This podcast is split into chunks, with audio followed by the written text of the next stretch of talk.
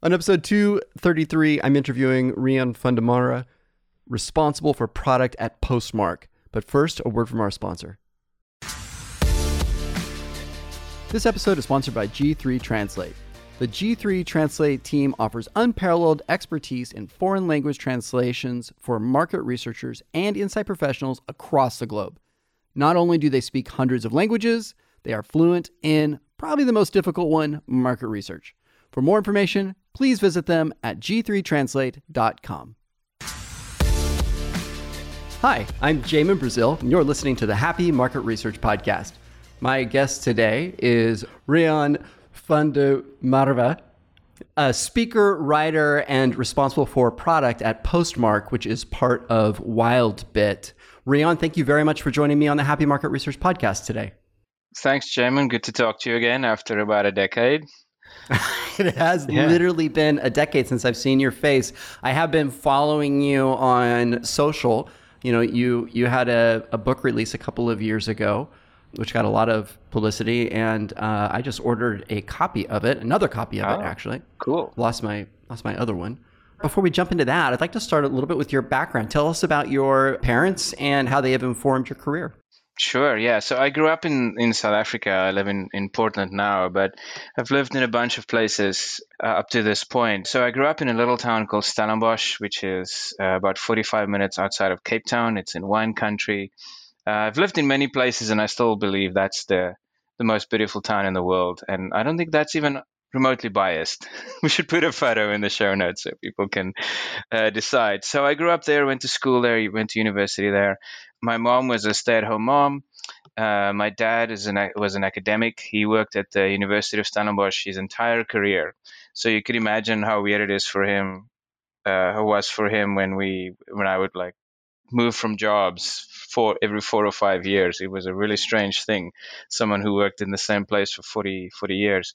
Uh, his his field of study was geography, in particular urbanization, and uh, he grew up on a farm. So his main academic focus, and this is relevant, I promise. I know we won't go too deep into urbanization, but it's relevant to to your question his main area of focus was particularly small towns and why people move from small towns to cities, and hmm. uh, particularly why those small towns still exist.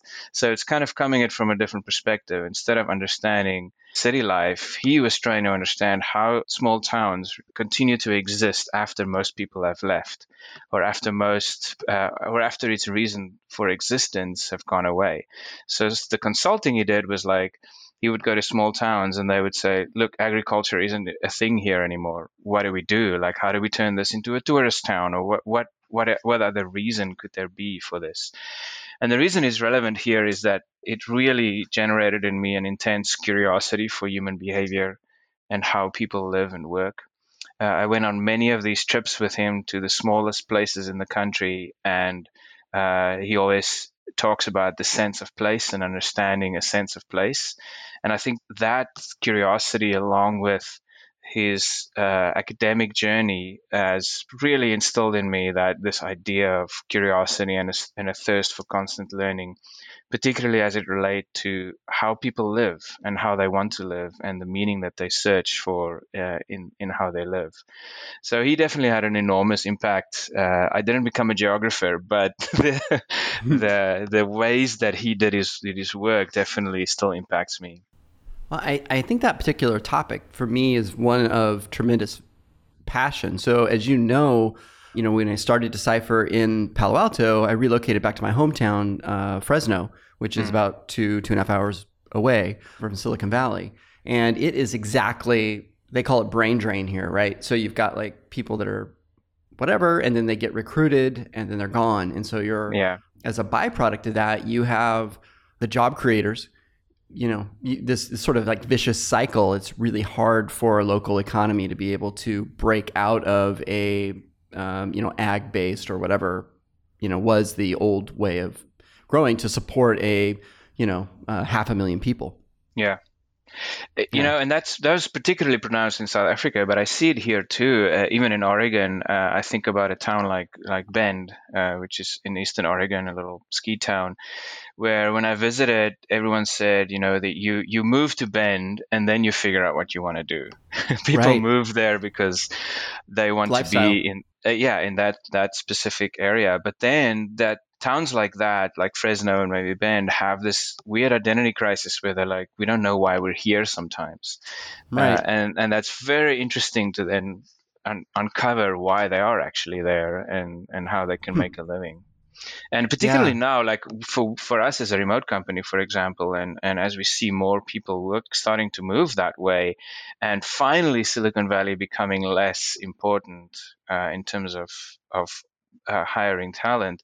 I think that's we're going to see that even more and more is people staying in their hometowns and I still feel feel like that's a way to save cities in a way, because and save towns because those people staying means that they bring additional culture and additional reasons for being into that town. I know we're off topic now, but it's a really interesting discussion for me around the way that we work and and the future of work. Yeah, it's something I've seen. Actually, there's a number of different companies that I follow that have been paying a, are talking about this a lot. One of them is uh, SurveyMonkey, and they've been posting.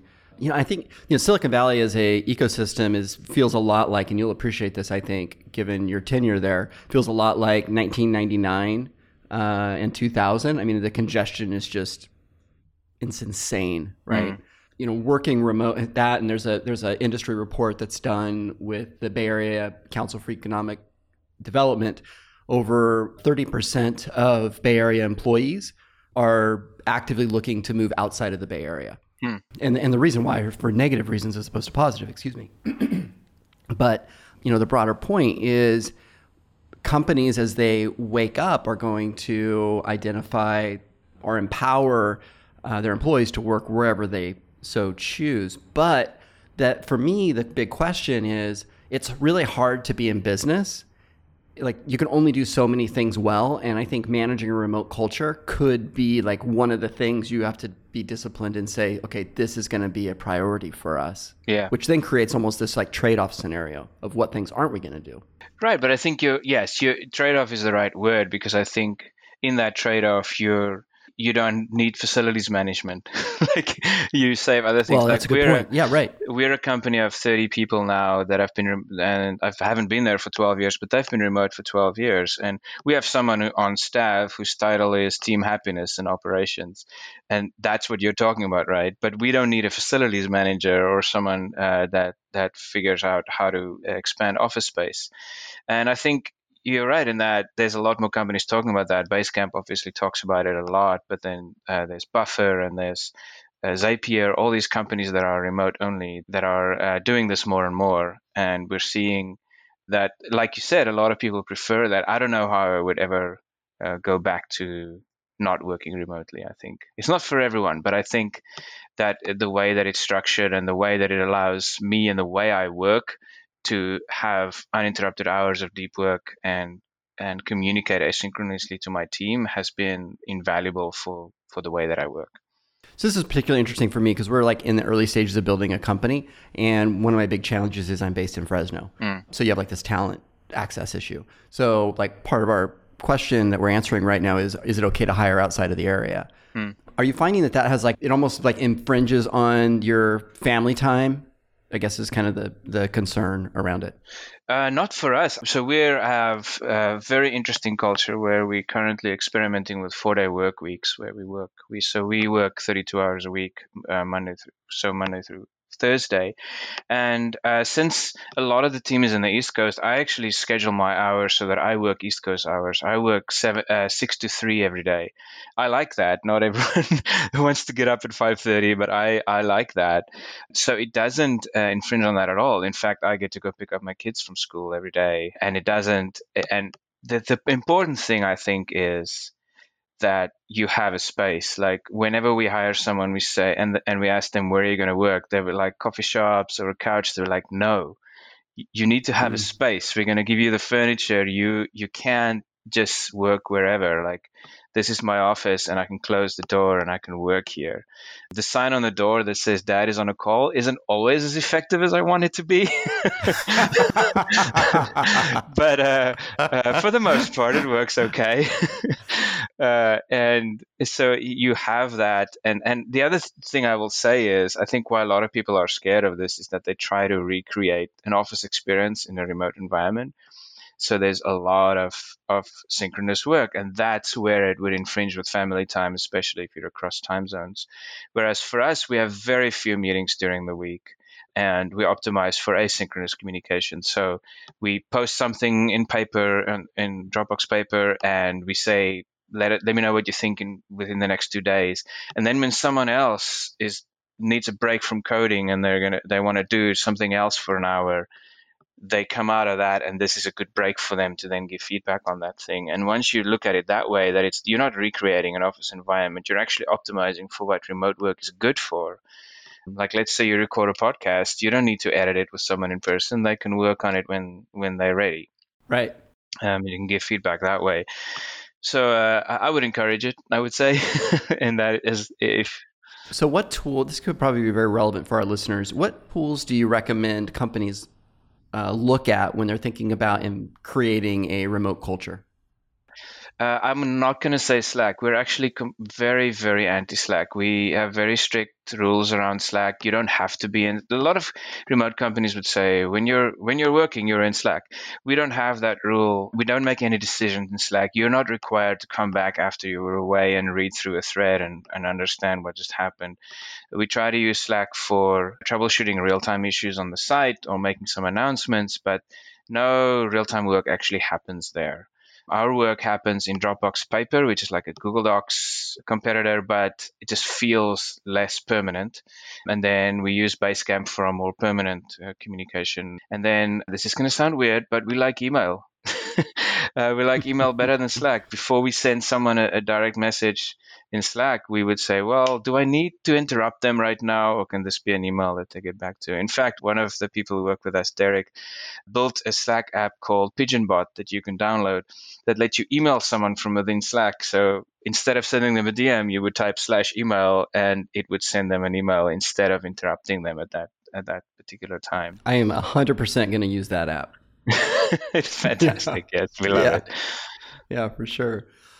Let's shift gears a little bit and get back on track. I'm really excited about hearing your perspective on this. Tell me about a time uh, you had a difficult experience in life and uh, came out of it. You know how you how you managed that.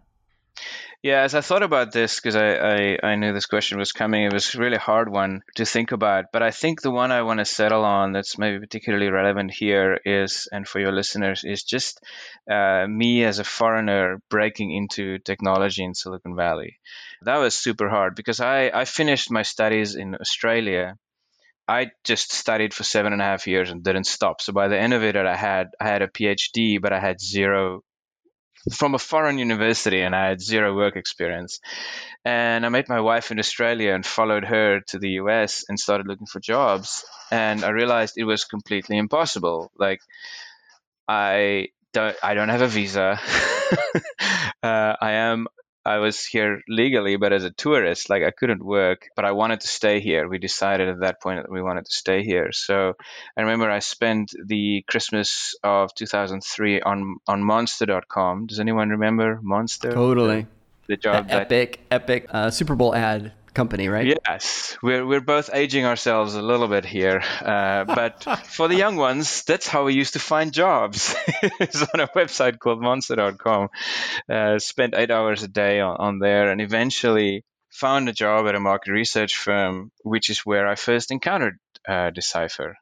Uh, at survey.com and it wasn't exactly what I was looking for, but it was the only thing that I could pull off. And that part was really hard is just to convince someone that with taking a chance on. And I'm really glad that they did that. And then after that, I moved to eBay and Decipher moved over with me, and that's why we're still friends. And yeah.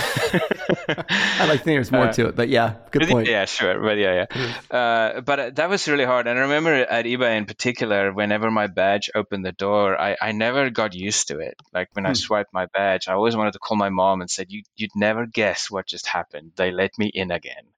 and I think uh, of all my experiences in, in the US. So coming in as a I, the the badge swiping at eBay is like I literally I don't know you probably don't know this. So I, I smuggle out. You know how you have to return the badges when you visit mm. a okay. So I literally will hide the badge and tell them I've lost. I will lie and tell mm. them hmm. I've lost it because for me this is like this. It's a really because it's like these are the these are the companies that are impacting our world.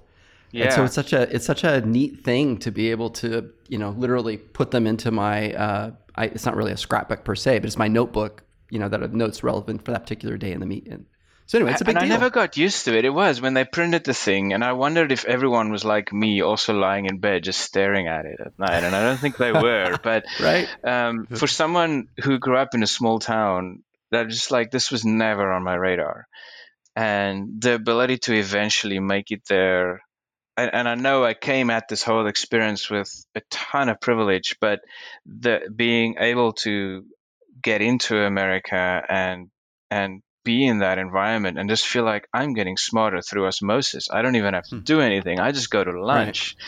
with people who are so incredibly smart, and I I never forget that. And uh, it's still to this day is the thankfulness around being able to do that is why I still love what I do, what I do, because it's that, again, that constant learning and that thirst for knowledge and that hmm. curiosity mm. that comes from my dad and his work is still with me in, in, in that challenge. And I don't know how far you want to go into the challenge, but uh, we did move to, to Silicon Valley with a blow up mattress and a coffee maker, and that's it. Like we had nothing. And I remember, oh my God. Uh, I, I walked, I didn't have a car, so I got an apartment right across from work so I could get to work. And uh, lucky for us, there was a, a blockbuster and a Safeway across the road too. Right. Well, we didn't have a TV, but uh, but there was a blockbuster for eventually.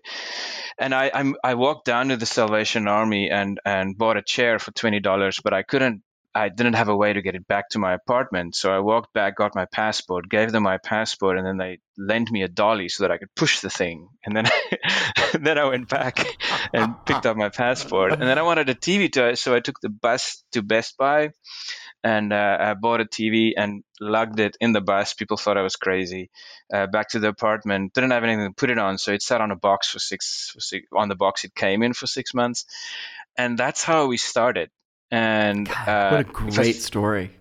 But I just think about the ability to start like that and just keep going and eventually keep going and going and then be here in Portland now in this in this wonderful place that we're at is is such a testament for what is possible still here. I know we're we're, we're not going to talk about politics, but I know it's kind of weird here right now, but it's still like I I hang on to that memory of what is possible and and the, how that challenge shaped us and my relationship with my wife and and mm-hmm. how we're thinking about these things.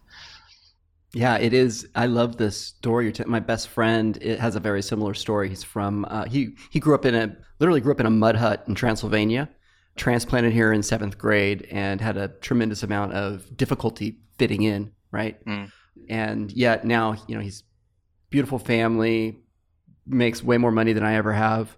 Um, you know, tremendously successful, happy happy uh, guy, and you know it's it's interesting to me that there is a you know America still is a land of opportunity and you can in a lot of ways if you take responsibility and have the humility that's the other part of it right i mean you have to kind of like check you have to be willing to check your humility at the door uh, or sorry yourself at the door in order to mm. um, attain and grow and like you said take the bus with the with the TV, yeah, right? or or the dolly with the chair. I love that. Like that yeah. picture, that would have been worth. That would be something worth putting on your mantle, right? Um, yeah, I was. I I eventually we had to get rid of the chair, and I was really sad about that because as as awful and, and bug infested as I'm sure it was, uh, it, it was it was super comfortable, and also just this memory of that that I don't want us to forget. You know, I don't want us to right. forget where that where that came from. So, over the last 10 years, we have seen a bunch of new roles emerge in the insight space. Uh, data science, as you know, you know, Python R have come on the, have kind of like usurped old school SPSS, user experience research, customer experience research. How are these different than market research? Yeah, it's something I've thought about a lot, particularly when I was at eBay. So my background is in is in research and, and market research. And when I moved to eBay, I was in the user experience design team, specifically on quantitative user experience research. So I, I thought about this a lot. You know, it's it's very fashionable even back then to badmouth focus groups, and so I was trying to understand like where does all this come mm-hmm. from. But where I've settled, particularly with market research and user experience research, is that I've always felt like market research seeks to understand the needs of a market in general. It's concerned with equ- brand equity, marketing position, atti- attitudes. So, attitudinal surveys and focus groups help you a lot with that. But I think the reason some of these other roles have come in is that it's particularly with digital products hard to use those methods in the design of those products themselves. So I still think market research is incredibly important for understanding those kinds of things, like what are my customers like? How do I position this product? But when it comes to figuring out and interactions with a product, that's where user research comes in. It's, it's, concerned with how people interact with technology, human computer interaction, and what we can learn from their wants, needs, and frustrations. So that combination of those two has always have always been really important to me. First, understanding the market we're in, but then building a product that actually serves that market. I think is the is more the role of user research. The methodologically speaking, like it feels like you know we're doing a lot of the same i know there's some differences too a lot of the same types of, of work do you think part of it of that of user experience or uh, is happening is is the place that it sits in the org structure like that job function sits in the org structure in other words is it more of like a just in time insight which market research historically has not been able to facilitate because it usually sits outside of it it's kind of its own thing uh, that's a really interesting question. I, th- I think you might be right. And I think one of the shifts we're seeing too is that it's becoming more and more important for people to understand the company they're engaged with, not just the product. We see it. I mean, the most obvious example is Facebook. Like, no one is just interested in Facebook, the product anymore. They're super right. interested in Facebook, the company, and all these right. ethical questions around it. Same with even Google and all these other big companies. So I think we're getting to a point where market research and user research need to we'll talk about this a little bit later, but I think particularly around ethical questions and understand and, and helping people understand the company they're doing business with, I think those things need to be more connected and, and possibly, like you said, the issue is that they're in different orgs right now. User research is always set in the design function, mm-hmm. whereas an interaction with the company is also user research. And so that overlap, I think, is becoming more and more prevalent. But our organizations aren't structured for that yet. Yeah.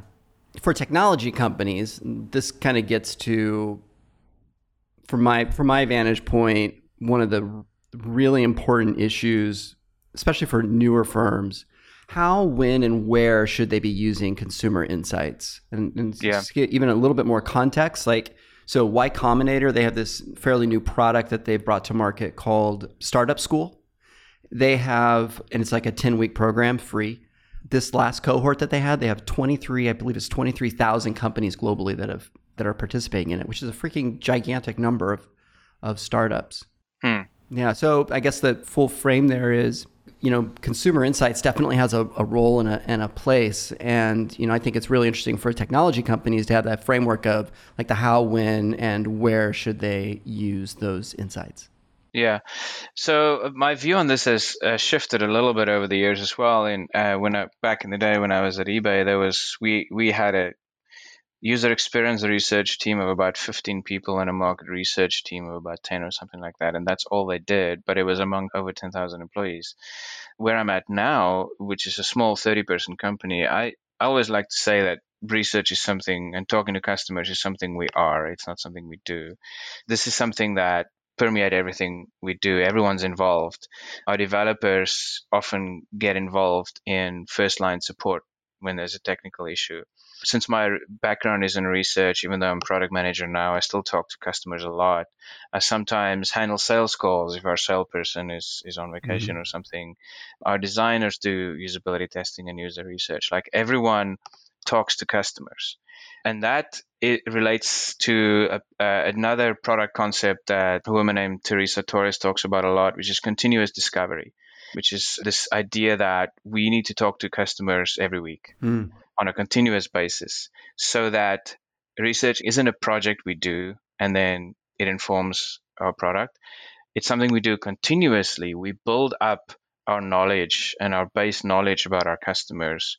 Mm-hmm. As we do this continuous discovery with customers, we build up a, a, backlog of insights about them so that when it's time to work on something new, we don't necessarily have to go and do a new project. We know so much already because we talk to them every week. So I'm a big proponent of that. I'm not moving away from this idea that research is a project as opposed to research is just a thing we continuously do so that we understand our customers because that informs everything we do. So when you think about like the differences of qualitative and quantitative research, do you think like leveraging qualitative on a week you know thinking about your like your weekly cycle framework is it is that more centric to idi type yeah, yeah, it's it's definitely more uh, yeah in-depth interviews. We have moved away from NPS. Hmm. I don't know how you guys feel about NPS these days. I know on the product side it's kind of fallen out of fashion. Uh, we replaced NPS with so the company Superhuman, I forget the name of the CEO, but um, they wrote an article in First Round, which I can find for you about a survey they use that basically says, "How disappointed would you be if this product went away?" Yeah, I've seen that. And then yeah, and then and and why? Um, so we replaced NPS with that, and, and we look at that consistently just to as a as how many people would be extremely dissatisfied if we went away, and and why. So we try to summarize that about once a month. So those are the only that's the only ongoing quantitative work we do. The rest is is ongoing qualitative work and we try to we use a product called Productboard which is product management software but we use that to collect all our insights in one place I really like the way they're set up in terms of gathering insights from a bunch of different places and then categorizing them and tagging them so that when it becomes time to work on something, we can actually do a search and go back and understand all the all the people we've talked to in the past about different things. I'll definitely check them out. I haven't heard of them before. Yeah, that CEO also released a or has a strong point of view. I can't remember the article title, but it was, if I remember correctly, it was like it was product market fit is a lagger, lagging indicator, and you. That's where I've yes, that's where this is from. Yeah, it was a very long article as as they yeah. usually are in the first round. So yeah, yeah, that's where we got that from. yeah, and so he actually had some methodology, so you know, ultimately. Uh, trying to get it to be a leading indicator, which is a different, mm-hmm. you know, obviously a very different framework. I, I can't, gosh, it's been a, it's a couple. Actually, I just saw that like two weeks ago. Yeah. Um, so it's really interesting that you're bringing it up right now on the podcast. The how, when, and where part. I want to I want to dig in just a tiny bit. I guess the where that you're talking about is really everywhere, right? As it relates mm-hmm. with the. Do you use your? I can't remember the name of his non NPS NPS or the NPS replacement question, yeah, which I, I, really like. Like, you know, yeah. how upset would you be if anyway um, your product's no longer available to use? But anyway, whatever that is, and I'll, I'll include the link to that by the way in the show notes. Mm-hmm. Is that sent every time because the way your customers interact with you is on a SaaS basis, right? Yeah. Are you guys doing that on annual basis per customer, or is it quarterly, we monthly? Do, we do it 30 days after they become a paying customer. Got it. And then that um, cycle so, repeats every 12 months. So every every day we send every day every day we send to whoever signed up, whoever became a paying customer 30 days ago.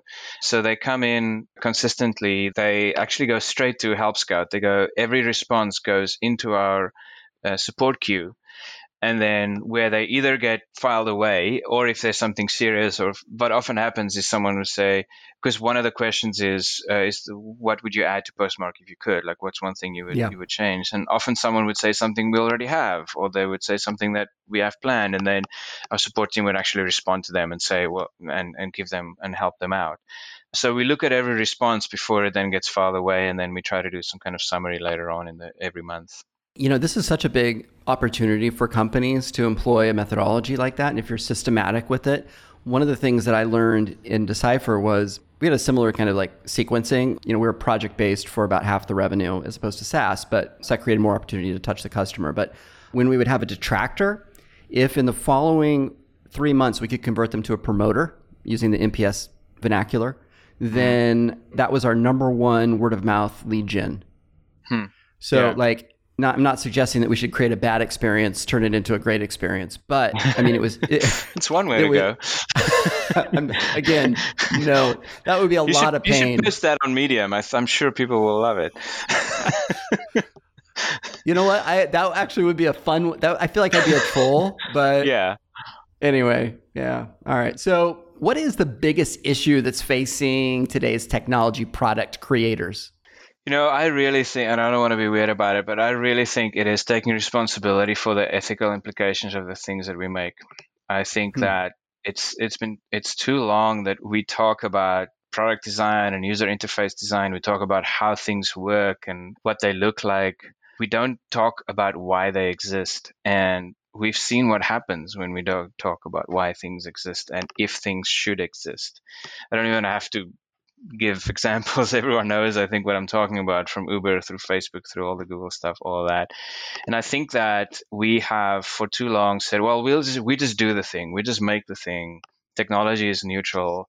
The point is that it's not, and I think that everything we make has has a systemic bias in it. And I think our biggest challenge is first of all convincing people that this is important an important part of our jobs and then and then second of all asking the right questions when we make things to make sure that we build in ways to to prevent products the, the products that we make to be used for harm yeah and I know what that sounds like. I feel like it sounds like such a pretty answer, but I, I'm serious about that. I feel like we've messed up and we have to do better.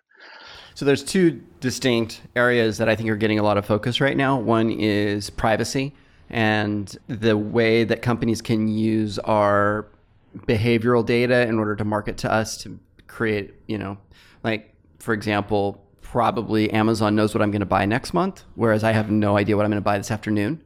Right. So, you know, that kind of a reviewed, that kind of a perspective is just unfair to me as a consumer.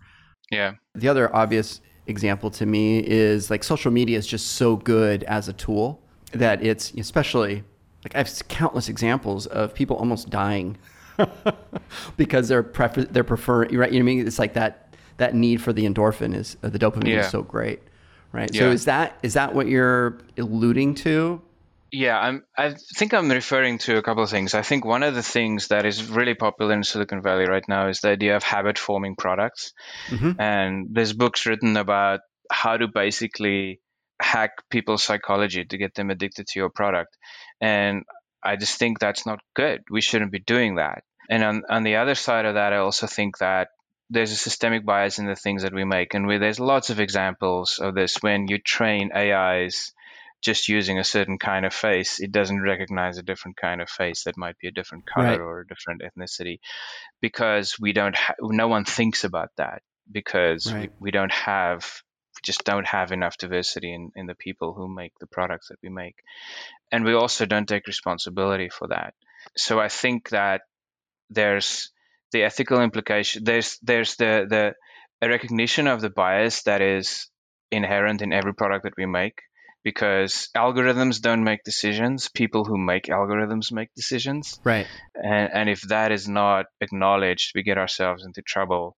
Uh, Twitter is another great example. The abuse on Twitter that almost, I don't want to say easily, but that could be avoided if there are people on staff who understand how abuse works.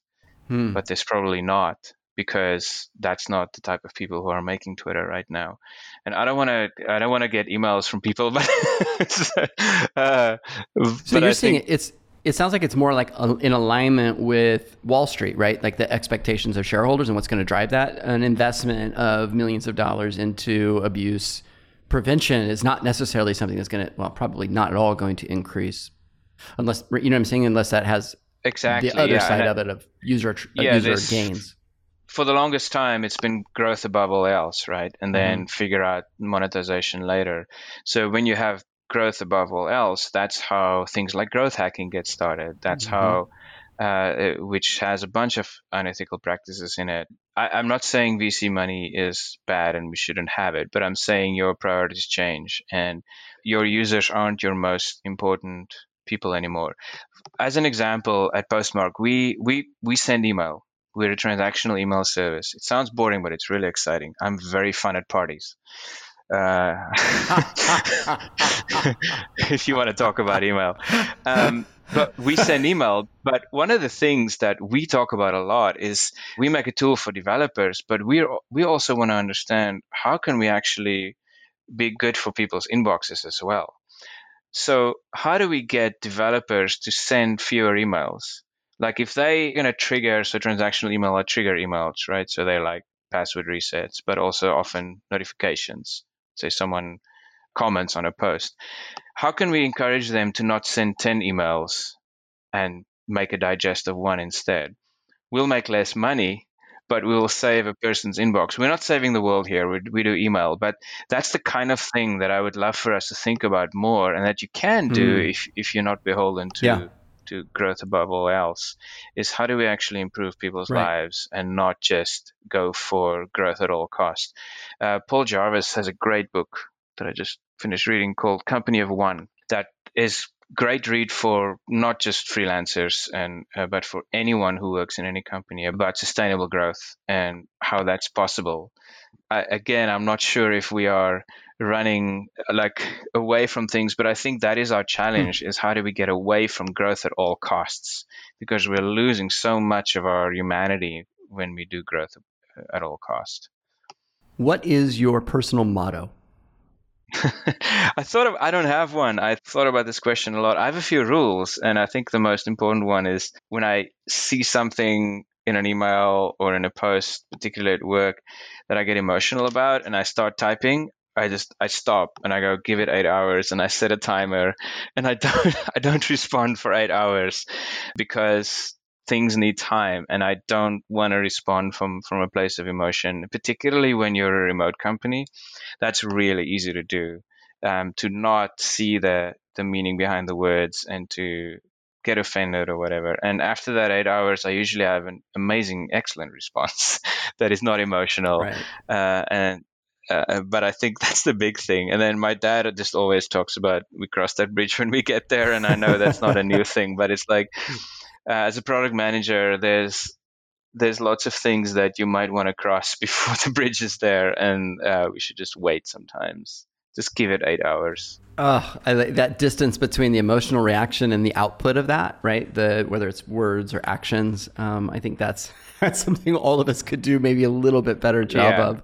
It's funny how yeah, I'm still I'm still learning. Sometimes I ignore my own advice, but for the most part, I give it eight hours.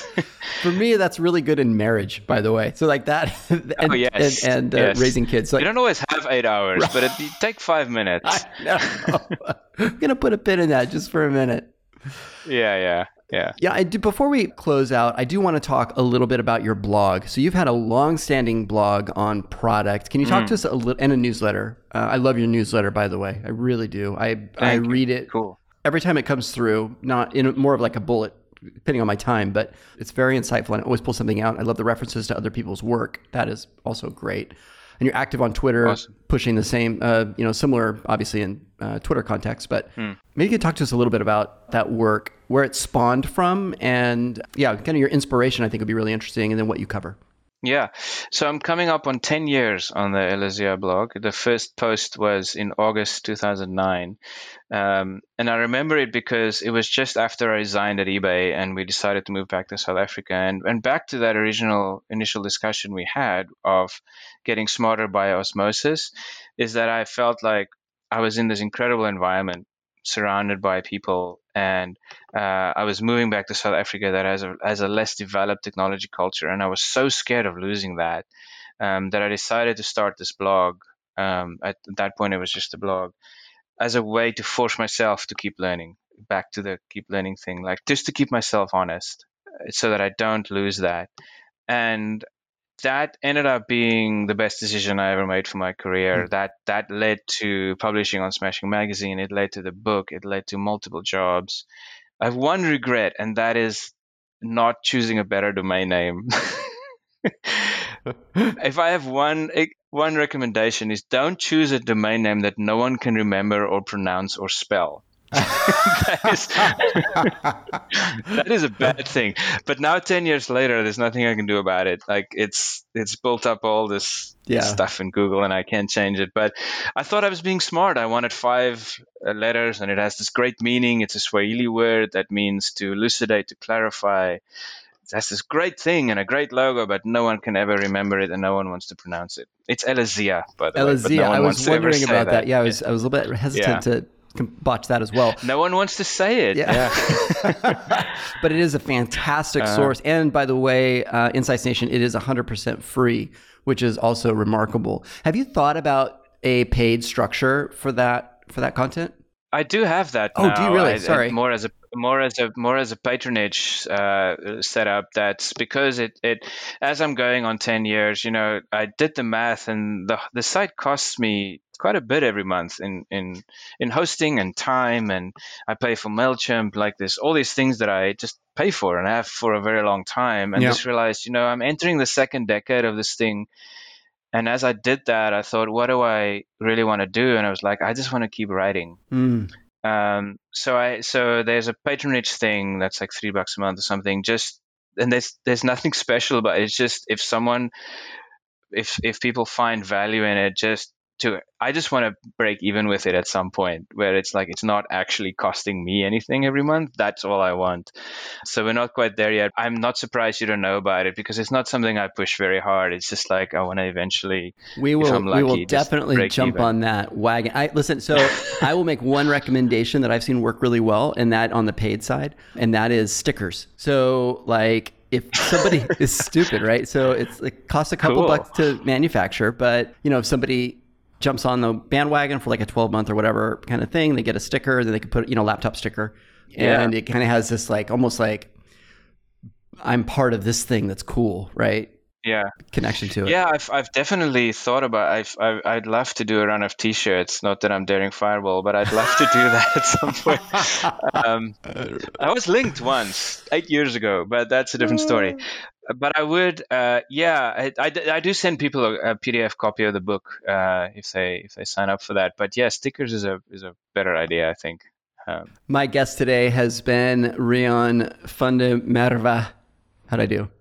That's excellent, man. So good. Speaker, writer. Please don't put don't put that video in the show notes, please. I'm gonna have. I won't. Don't worry. I'll put your improvement. Speaker, writer, and responsible for product at Postmark. It has been an absolute pleasure to reconnect with you. Thank you so much, Rian, for being on the show today.